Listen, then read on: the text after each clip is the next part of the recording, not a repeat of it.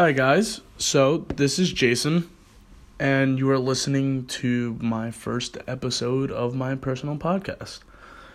Um, a little background information is like entailing what this podcast will bring is um kind of my past and present on where I am with my mental health, uh, my diet, my exercise regimen, uh, how I started getting into exercise, um, my athletic background, um, why I originally went into to to to the pre health field for uh, school, and where I am now, and also it will cover briefly what I am up to currently and what I will be doing for the rest of not for the rest of my life, but where I will be leading my life towards and where I ultimately want to end up.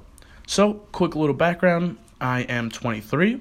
I am a college student at the University of Albany. I am a senior. Um, uh, right now, I am about to graduate in the summertime, uh, August 2018 and I will be graduating with a bachelor's in human biology.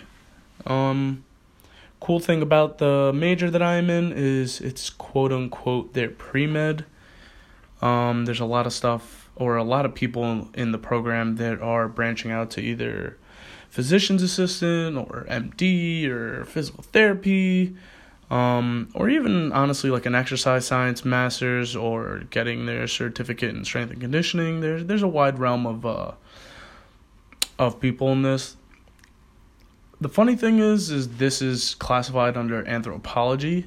Um, the school itself does not have an exercise science program, which is unfortunate. Honestly, I that's something I really wanted to uh, to be a part of, and hopefully that's what I'll be able to do in the future once I'm all done with schooling. Hopefully, I can come back here, you know, with a PhD and be able to start up an exercise science program, seeing as it is the capital of New York State, and I think that would just be a phenomenal um, addition to the school just because itself it has D1 athletes and has honestly phenomenal facil- facilities and it's also a researching school so I don't see the harm in that. Um, however, things are easier said than done, and uh, yeah, I guess that's all for right, for now. And uh, see you next Sunday, and I will be telling you about my past and how I got into everything. Honestly, see you.